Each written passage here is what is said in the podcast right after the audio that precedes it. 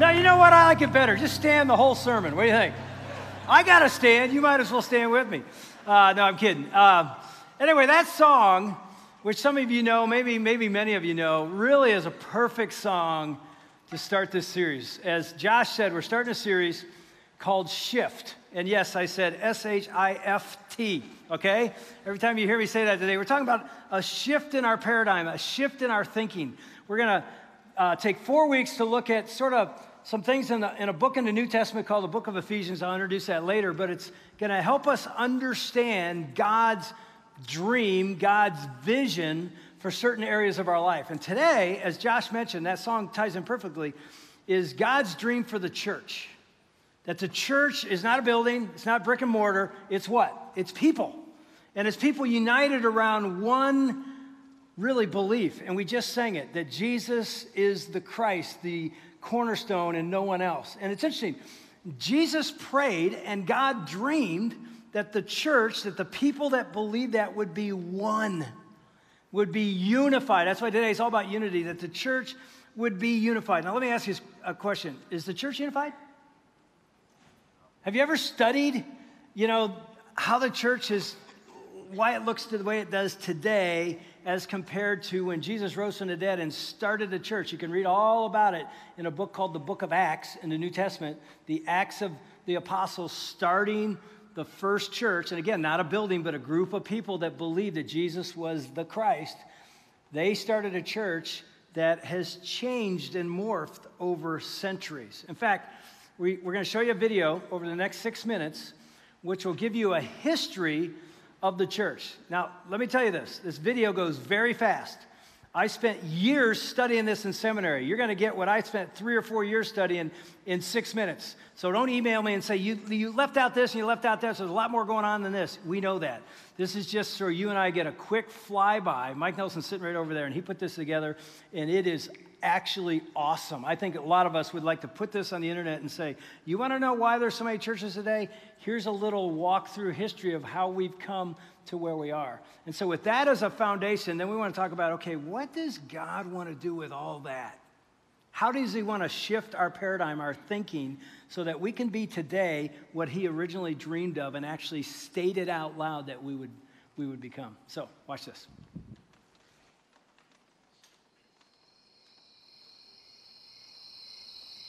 It's the night before Jesus is crucified.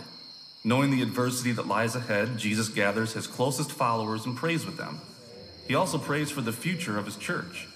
I pray that they will all be one, just as you and I are one. May they experience such perfect unity that the world will know that you sent me and that you love them as much as you love me. Paul, in his letter to the church in Corinth, says, I appeal to you, dear brothers and sisters, by the authority of our Lord Jesus Christ, to live in harmony with each other. Let there be no divisions in the church. Rather, be of one mind, united in thought and purpose.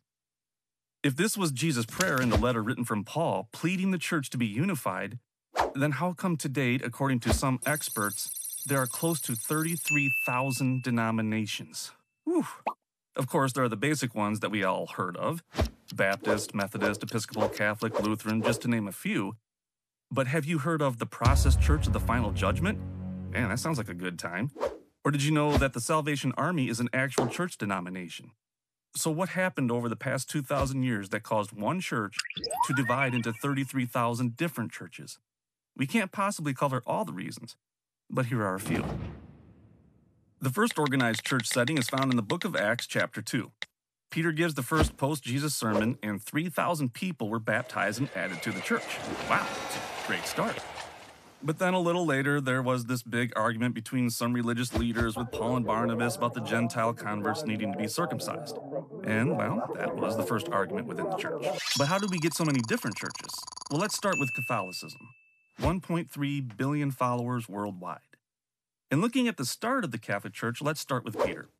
Jesus told Peter that he would build his church on this rock, this being Peter. Peter went to Rome to assume control of the church, but then ended up being crucified upside down on the top of Vatican Mount. That is where the Vatican sits today.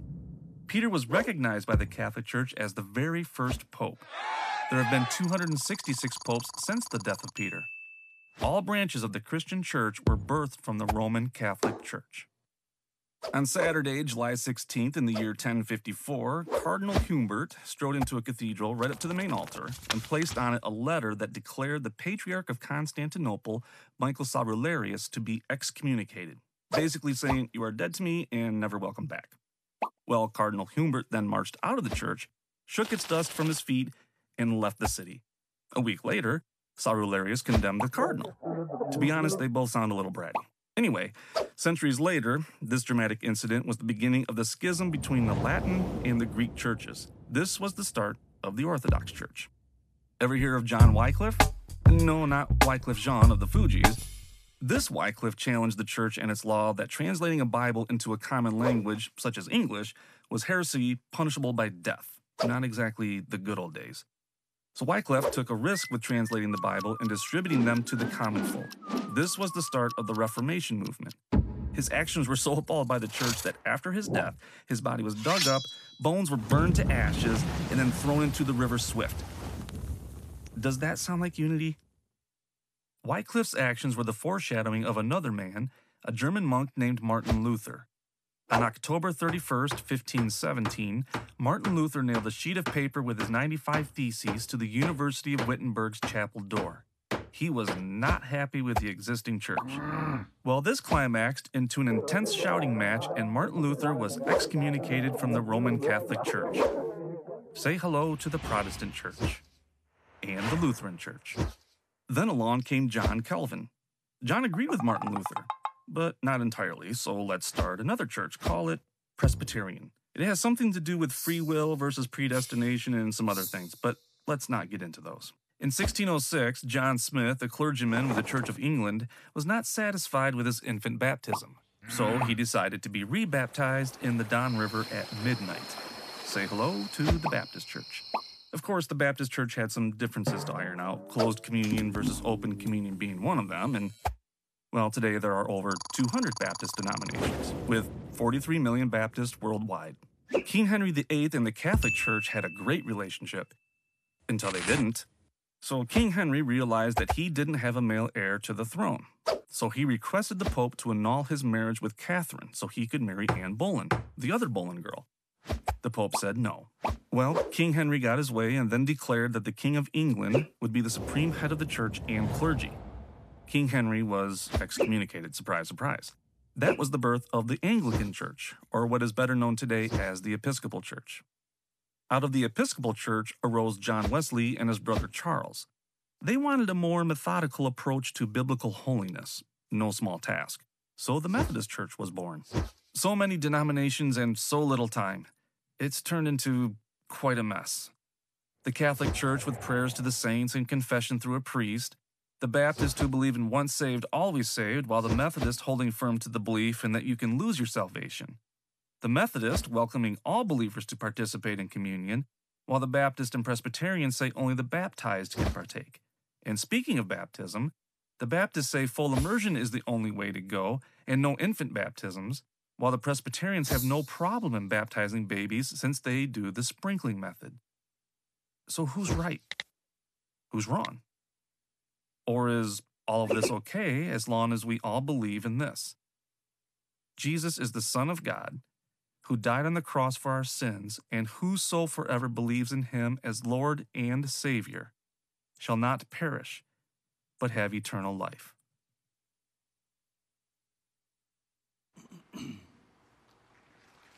Yeah. Mike, did you write that whole thing? That was, that was pretty amazing. That really was. I mean, I spent thousands of dollars, years in seminary, and I could have just watched that video and learned. I mean, obviously, there's much more than we could give you there, but um, you know, when I first watched that, I thought, how sad. Is that what you're feeling right now? Like, really?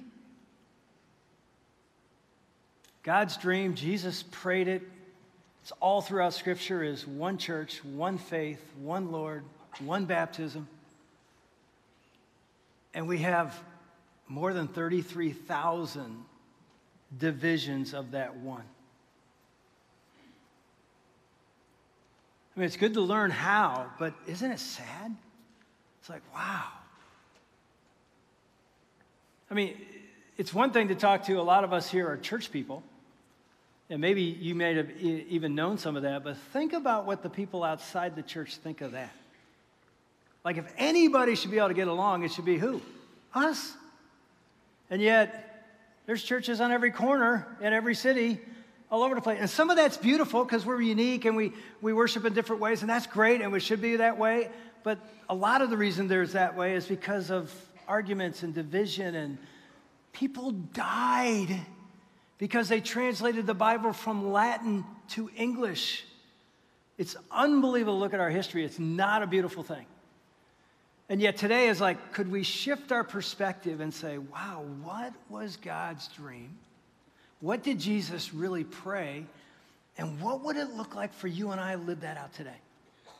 Seriously, if we lived out what God wants today, and we can, trust me, we can, we can start a movement that I think would reach the world because of the unity that God dreamed of. And it's possible but we have to change our thinking, shift our thinking to get there. So I'm going to pray. It isn't up to me to do that. God's got to enlighten us. So let, us pray that He would do that. Father God, I pray that you would speak, no one else would speak, only you. We'd only hear your voice, and your truth would be so clear that it would compel us to live in unity with our brothers and sisters here and in this city, in this state, in this nation, in the world. That anyone who believes in the cornerstone, Jesus alone as the Christ who died and rose from the dead, is a brother and sister to us, no matter what else is tagged onto that belief. They are our brothers. God, unify us and change our thinking today. In Jesus' name, amen. You know, one of the things we do believe here at Kensington is not only in the, in the statement that Jesus Christ is the cornerstone, but many of you know this. We also believe in the offering, taking money to people like other churches. So we're going to take the offering right now because we're going to end the day in communion, and we can't do communion and the offering at the same time. So I'm going to take it right now as I, as I launch into this message. And I, and I was kidding about that, but I'm not kidding about that. Something we believe very important is to, is to support the mission of the church. Again, the, the mission of God's people doing things. And if you're new here today, your next step isn't to give. Your next step is to meet me at starting point afterwards and say, How do I start? I met a guy out there at the end of the last service. He's never been to church before. He says, I'm not a believer, but man, what you guys talked about today would make me a believer.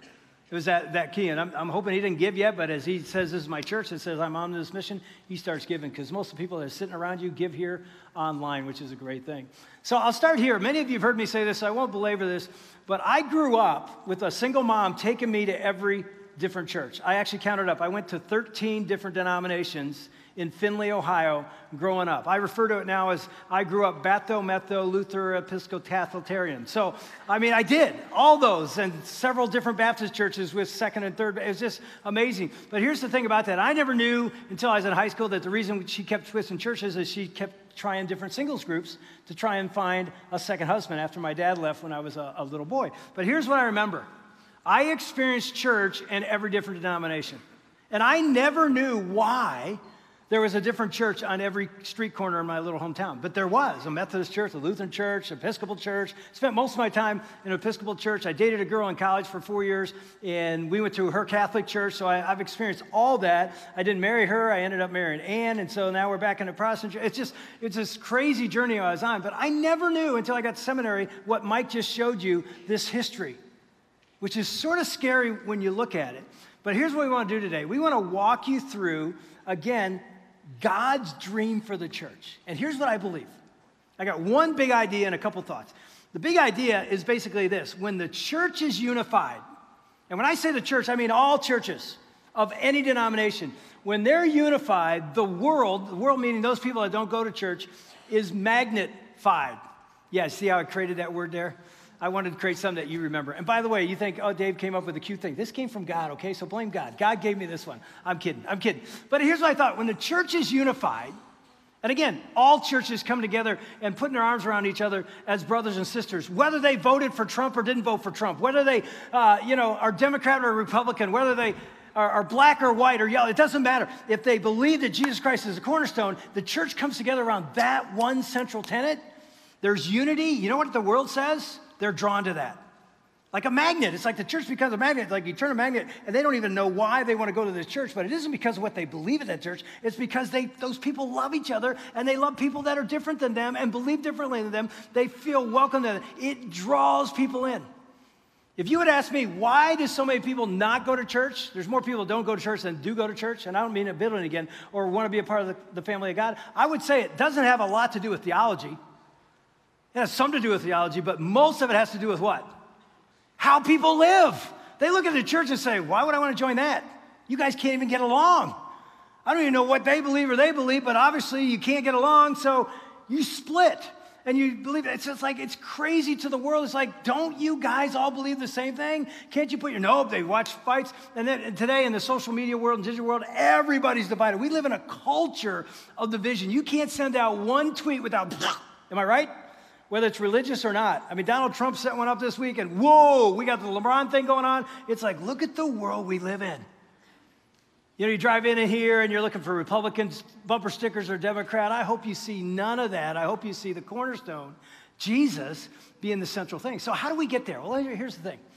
This series is going to be a walkthrough, just a really, sort of a flyby, because we're not going verse by verse. We're going to walk through a book called the Book of Ephesians. Now, I didn't even know what Ephesians was going to all these different churches growing up. I heard preachers like me preach on it, and they always said, We're going to read from the Epistle of Ephesians. I honestly didn't know what an epistle was. Maybe you grew up the same way. I was like, I thought it was a gun, a pistol. I was like, why is he called the book of the Bible a pistol? And it's a pistol. What's it mean? Those of you don't know, it means letter. Now, here's the thing Paul writes to this church he started in Ephesus, that's why it's called Ephesians a letter to guide them as they start the church that he planted. Why does Paul have to send them a letter? Many of you know this. He is in jail for proclaiming to the world that Jesus is the cornerstone, the Christ, the Son of the living God, and rose from the dead. And they say, Shut up, or we're throwing you in jail. They throw him in jail. So he has to write letters. Thank God that we have these letters because he gives wisdom to guide. Now, let me tell you something the book of Ephesians is my favorite, one of my favorite books in the New Testament because I love how it's divided. There's six chapters. The first three are basically belief or doctrine. Chapters four, five, and six. The second three are basically behavior or how to live this out. So, what do you believe and how does that impact your life? That's how I try to preach. By the end of this message, if you know me at all, what am I going to say at the end of the message? Go do something. If this message doesn't change the way you live today, then what are we doing? Because we're going to think rightly, right belief, and then that right belief is going to lead us to be unified with our brothers and sisters, hopefully today. And so Paul writes this book, Belief, Behavior. And so here's another thing you got to know about Paul. He has a, a theme in Ephesians, and it's unity. And one of the reasons it's unity is you got to understand the history of Paul. Some of you know his story. I don't have time to go into it, but he used to be named Saul, and he used to try to kill Christians who said Jesus was the way.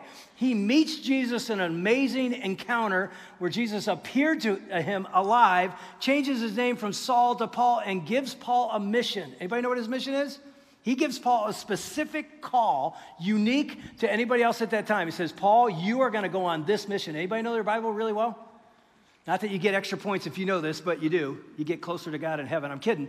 I'm kidding. Here's his mission You are going to take the good news of me dying and raising from the dead to who? The Gentiles, the non Jews, the people that the Jewish people thought are outside of God's plan for the world. They're outsiders, they have no way in Him. And God says to Paul, You're going to take that good news to them to show the world I love everybody. So when he writes this letter, it's visceral, and he writes a lot about unity. In chapter one, he says this to bring unity to all things in heaven and on earth under Christ. What's he talking about? We believe that God wants to bring unity to all things, and that involves the church. And then you go back, chapter four, where he starts to talk about okay, so what would that look? He says, here's how you would behave if you believe that. You make every effort. By the way, every effort means every day, everything you do, you're making every effort to what? Keep the unity of what? Not human spirit, Holy Spirit of God the unity of the Spirit through the bond of peace. Now, look at this. He says, There is one body, one Spirit, just as you were called to one hope, and when you were called one Lord, one faith, one baptism, one God and Father of all, who is over all and through all and all. You see a common thread there? Yeah, unity, one. Already, there's starting to be divisions in the early church. Why? Because that's what humans do. I'm right, you're wrong, this is the way we'd be, you don't agree.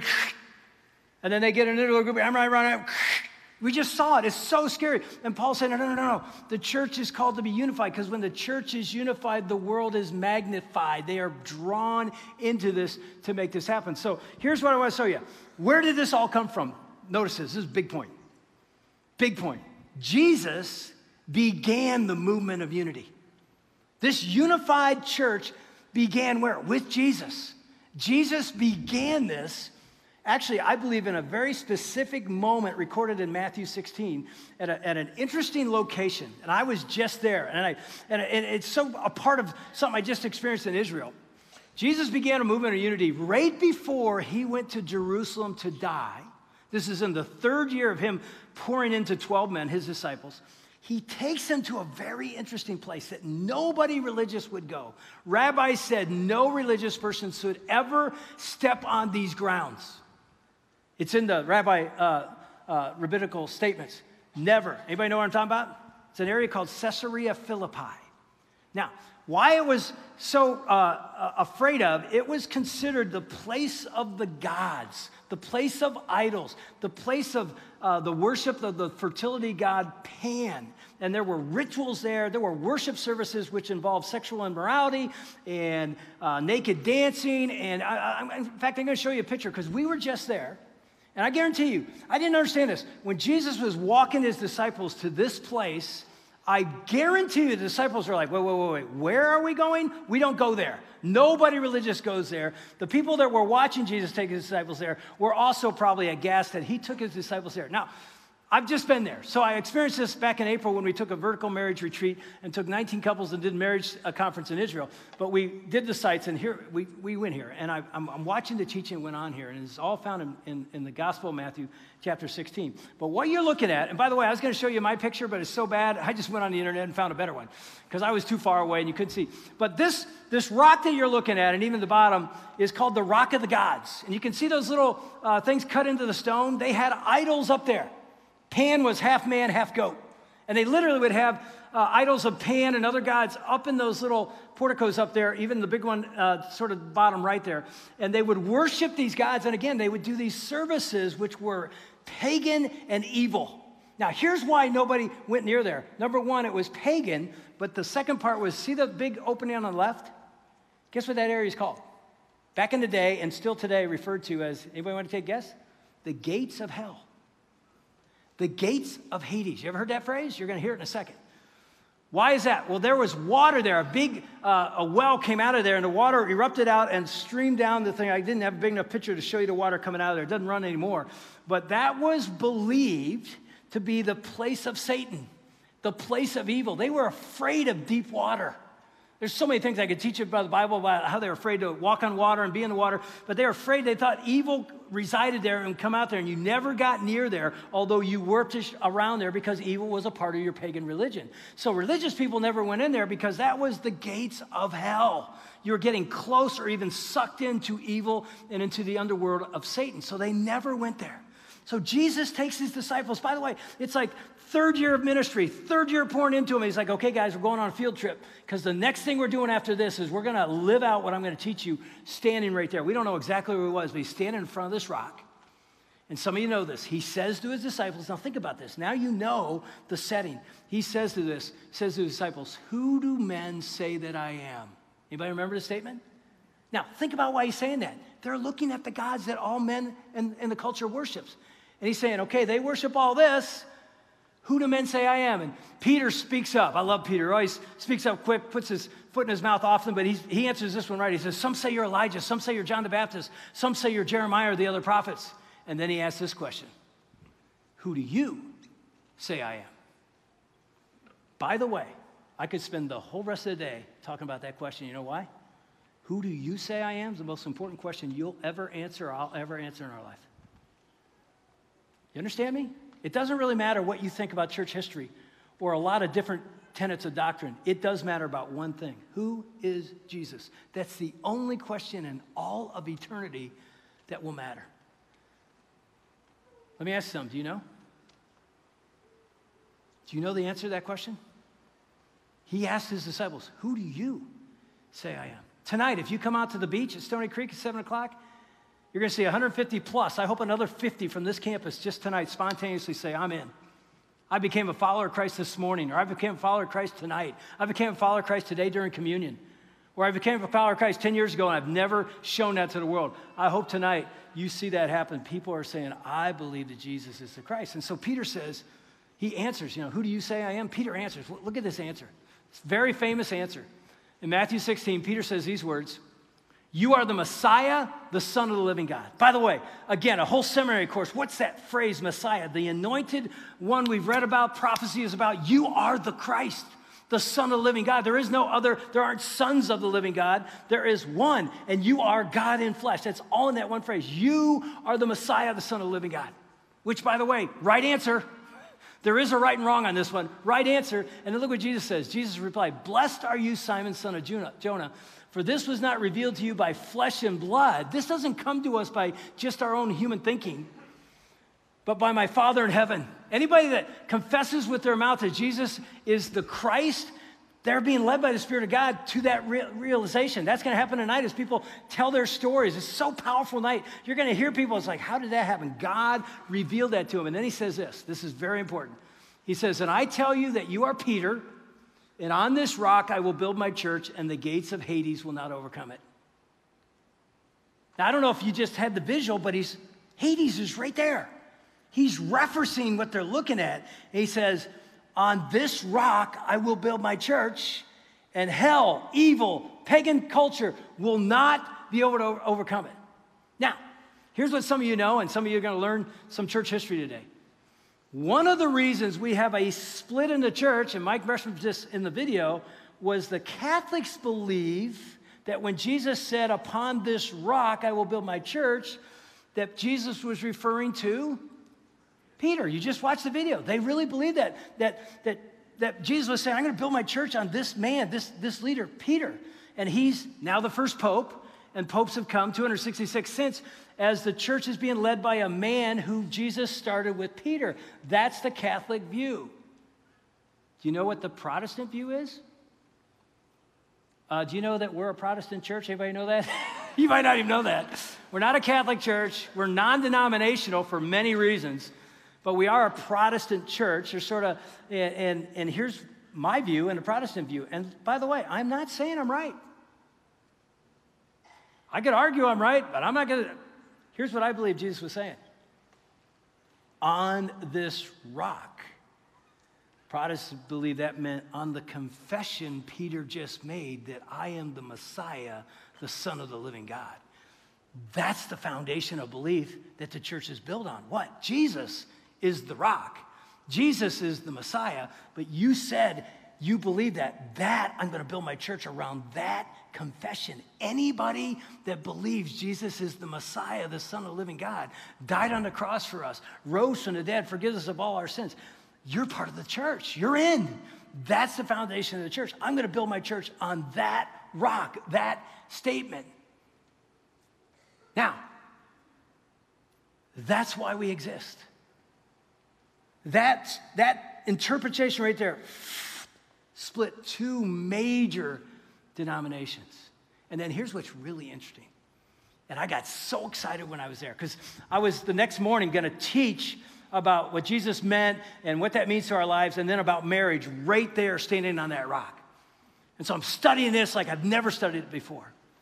And something hit me that I'd never seen before just a couple months ago that I've lived out but never articulated. And I saw it from Ray, Ray Vander Laan, a real uh, Jewish historian that does uh, Israel tours all the time. But here's one of the things he said He says, Think about this setting.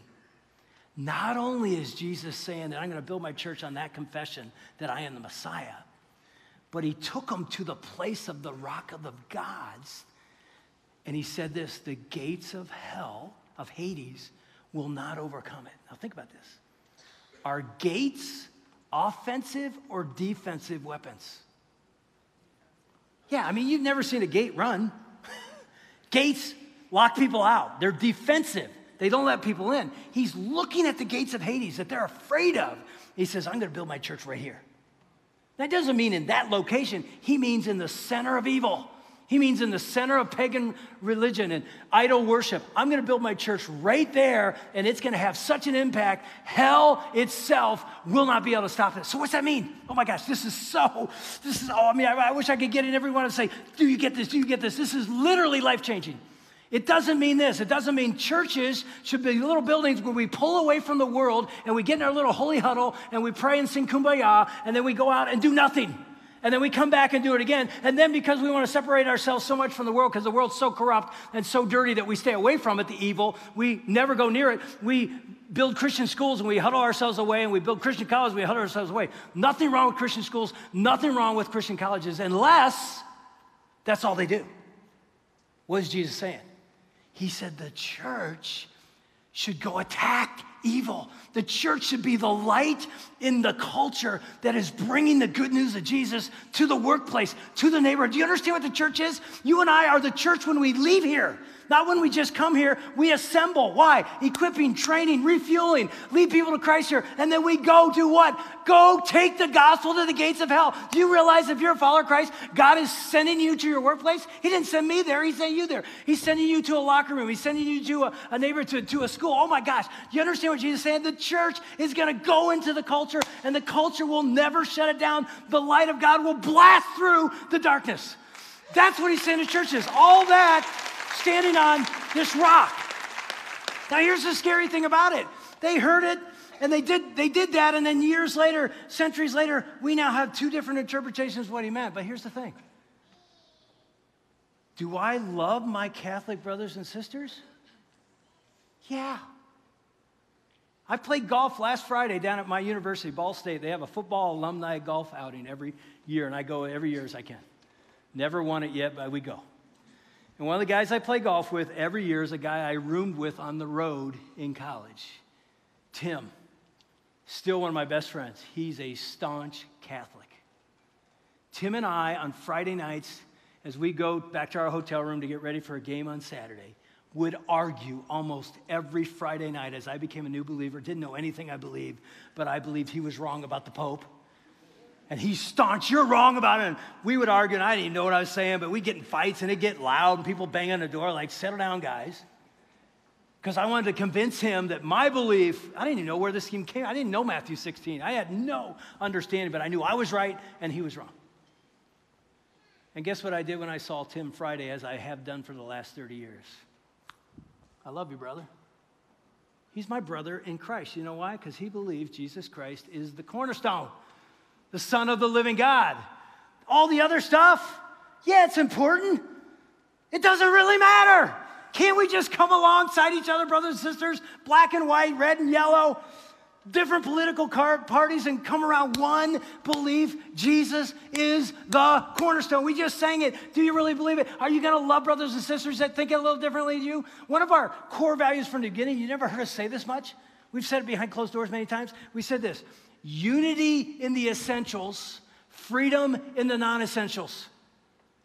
Let's be unified by what matters, the essentials. We believe what a person believes about Jesus really matters. And guess what I'll tell you? That's all that matters. That's all that matters to me. The Word of God is not the Word of God. Okay, I believe it's the Word of God. You don't believe it? Do you believe Jesus? I, I, there's so many things I, I, could get into, different political parties. Oh my gosh, people are arguing about all this stuff, and the world looks at us and goes, Seriously? Aren't you guys like followers of Christ? And Jesus starts his church to be one unified body. And boom, because we're sinners and we're selfish and I'm right and you're wrong, we split and split and split and split. And let me tell you, when the church is unified, the world is magnified. They're drawn in to that. You know, it's interesting. You notice this. On our stage today, we have a candelabra. And some of you grew up in churches where this was a part of every service. Anybody? I did. Spent a lot of my years in Episcopal church, a lot of years in Catholic church. And these, this symbol was there. And I honestly never really knew why. I just knew it was more liturgical and more reverent. And Kensington's not that way. And it was almost like our way is better than your way. No, there's all kinds of different ways. I've now matured enough to go, this is awesome. We're going to take communion later today. And we're going to have these candles up here during communion. You're going to actually get out of your seats and their stations. We're not doing it right now, but we will. And we wanted to do it today to sort of honor our Catholic brothers and our Episcopal brothers. Do it the way they sort of do in their churches, sort of more the liturgical. Some of you will love that. Some of you are like, get in my dial. That's okay. Those Catholic and Episcopal brothers and sisters that believe Jesus Christ, we're unified with them today. To say, let's do it a little differently than we normally do it. Let's be a little more reverent than we normally are. And sort of be unified with our brothers and sisters who do it differently. And when they come here, hopefully they'll do it the way we do it.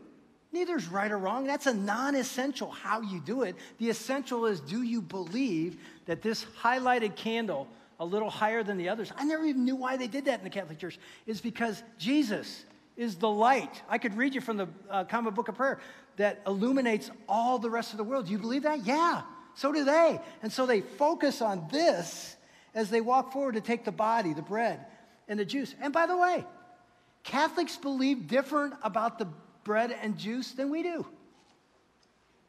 Transubstantiation is this, this, this thing that happens. They believe that when the priest consecrates that bread, it becomes the literal body of Christ and the literal blood of Jesus. We don't believe that. We believe it's a symbol. Are we right and they're wrong? Who cares? Some of you say, You got it. Who cares? I believe, they believe Jesus is the Christ. Let's remember, like Jesus told us to do, his death and his resurrection for us. I'm running out of time, so I don't even have a whole lot more to say except this. Jesus, Mike referenced it in the video, actually prayed. I wrote down in my notes, he begged God for unity. We know the Lord's Prayer, our Father art in heaven. That's not the prayer I'm referring to. I don't even, that's not really the Lord's Prayer. The Lord's Prayer is a whole chapter in the book of John, chapter 17. I won't read it to you. Go home and do some homework. You heard it in the video. Jesus basically prayed, knowing what the future could be God, make them, who's them? The church, those who believe in me as the cornerstone, Make them one as you and I are one. Unify them. I think he had an idea what the, what the church could do when humans get a hold of it and it could split. And he prayed. That was one of his biggest prayers Father, unite them. Why? Because he knew if a church is united, the world will be impacted. But here, I'll just tell you one last thing. As Mike referenced in the video, the first division happens immediately in the New Testament. You want to study the beginning of the church, again, the book of Acts, and you have Peter and Paul and the disciples going, being sent by God to start churches. And again, Paul was sent to take the gospel not just to the Jews, but outside the Jews to the Gentiles. If you're not a Jew here today, you and I are Gentiles. The gospel would have never gotten to us if the Jews were, they were going to keep it. They thought they were the chosen people and only them. And God says, now we're going to break this out. And let me tell you, that didn't go over well. That did not go over well. In fact, in the book of Acts, and again, I won't read it to you after, just read chapter 10 through 15. You see this whole council comes together to debate this, and there's very strong emotions going on because Peter and some others are believing that if you're a Gentile, to become a Christ follower, to become part of the faith, you have to get circumcised as well as believe. Now, wait, wait, wait, wait. I, I, sort of like the idea of just get baptized. You don't have to get circumcised tonight. We're not doing that. We're just doing baptism. But back then, it was a Jewish custom on the eighth day that they would be circumcised, and that was a sign that they are in the Jewish faith. And so he was saying that's what they had to do. Gentiles have to do the same thing. And Paul's like, and actually, God spoke to Peter through a dream. You don't think God speaks and even could do it through a dream? He gives him a dream of unclean animals and tells him to eat this in the dream. And Peter says, I will not eat anything unclean. And God says to Peter in a dream, Do not call unclean what I have not called unclean. And then sends him to a Gentile. And he says, I will never step in a Gentile's house, but God has showed me that he shows favor to all people. And so God is trying to get through even the early church. Be unified. Change your thinking about this. Because think about this. They were saying if you want to come into our faith, you have to be circumcised. Can you imagine this? Guys, can you imagine this? You're walking to church with your wife and kids, right? And you walk up and you see the sign, can't enter here unless you're circumcised. You're like, go ahead, guys. I'll just think about this for a while. I mean, circumcision, I mean, salvation by circumcision is not a plan of God. It's like, oh my gosh, that's what they were doing. And yet God says, be unified. And guess what? They actually did become unified. And that's the picture of the church today one faith, one Lord, one baptism, one body. Can you walk out of here today and put your arms around people that believe Jesus is the Christ, but believe different things about other things that I would say are non essential, but they believe the same as you about the essential? Oh my gosh, if we can't do that, what's our future? The world will never come to Christ because they look at us I'll never forget, I'm in seminary. I'm going to this baptism event on a, on a, a mountain in Southern California called Big Bear Mountain. And I'm not doing anything there. I'm just going to this event, and I'm in the parking lot, and I start up a conversation with this dude from another church. And I'm not kidding. I'm a theological student. I know theology so well. I've learned all this stuff. Somehow we get into a debate about baptism. And he says, You can't go to heaven unless you're water baptized, immersed. And I say, that's not in the Bible. Yes, it is. The book of, and he starts quoting scripture.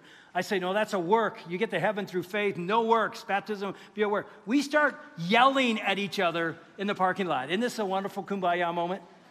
He's yelling verses, I'm yelling verses, and I'm like, You're so wrong. What are you talking about? And he's saying this, and we start yelling, not realizing we escalated to this point. Didn't even realize it until a guy, a non Christian guy who is not part of our event, is walking through the parking lot.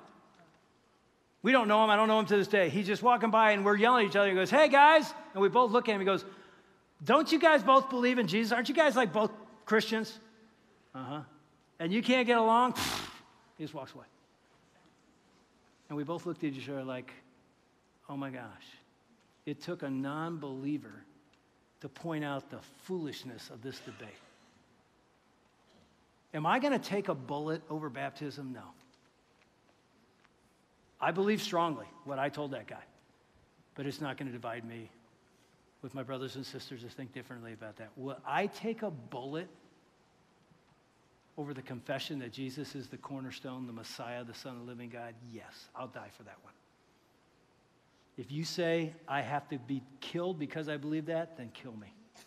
If you say, I have to be killed because I think Jesus is coming back pre trib, post trib, or mid trib, some of you don't even know what I'm talking about.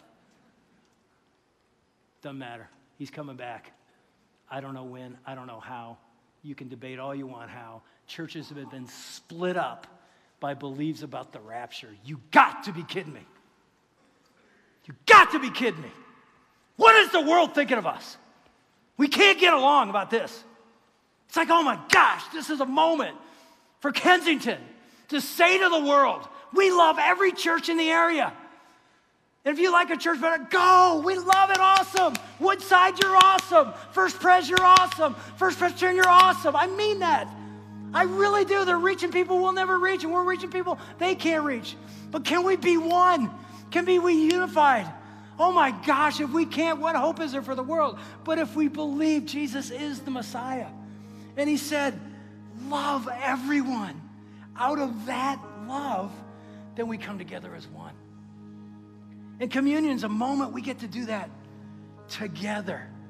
Now, here's the thing I know some of you have been so raised in this, you're like, can I take communion here? Like the Baptists believe you have to be baptized. We don't. We believe if you're a follower of Christ, you get up, you walk to one of these stations, the usher's gonna dismiss you by sections, just walk up. Man, take communion. This isn't the table of Kensington, this is the table of Jesus, and He welcomes all. Here's what I believe some of you, this is your moment right now. When you walk to get that bread, a symbol of his, of his body, get that juice, symbol of his blood. This could be your moment to say, This is my walk. This is my day to give my life to Christ. Come back tonight at 7 o'clock and tell us your story and get baptized. What a day. This could be a life changing, legacy changing day for you. Others of us believe already. And this is a moment to do what Jesus says remember what this means. And I love that we get to walk today. Because sometimes communion can be, you know, sort of individual. This is more communal because we're talking about unity. As you walk, you get to look. And again, I'm not saying you judge people, you look at the beauty of the body of Christ. People look different, people act different, people believe different, but we're all one going to the center, the cornerstone of our faith together. Go ahead and look at people and celebrate the diversity of God's uh, church, God's unified body. And then come back to your seat and we're going to sing. A couple songs. The first one is everything we talk about only Jesus. It's all that matters. Only Jesus. And then before we leave, we're going to sing the Apostles' Creed, a creed I stated many times in all these denominations growing up. It's a tenet that was supposed to unify the church to say, this is what we believe that God Almighty and the whole thing, and we get to sing that out. So here's what I'm going to do. As they dismiss you, go to the different stations near you, go back to your seat, and take communion on your own. If you want to take it even with a friend, take it in unity. And then as you do that, you can sing and we can be one body worshiping God. Father, I pray even now that you lead us to the light of God. Even these candles represent you and our brothers and sisters who are unified with us through one belief. Jesus, you are the cornerstone. Jesus, you are everything. Only Jesus. So, God, as we walk, as we remember your death for us, your, your blood shed for us, that we are forgiven, help us to become forgivers out of that forgiveness. So, Lord, meet us right here, right now. In Jesus' name.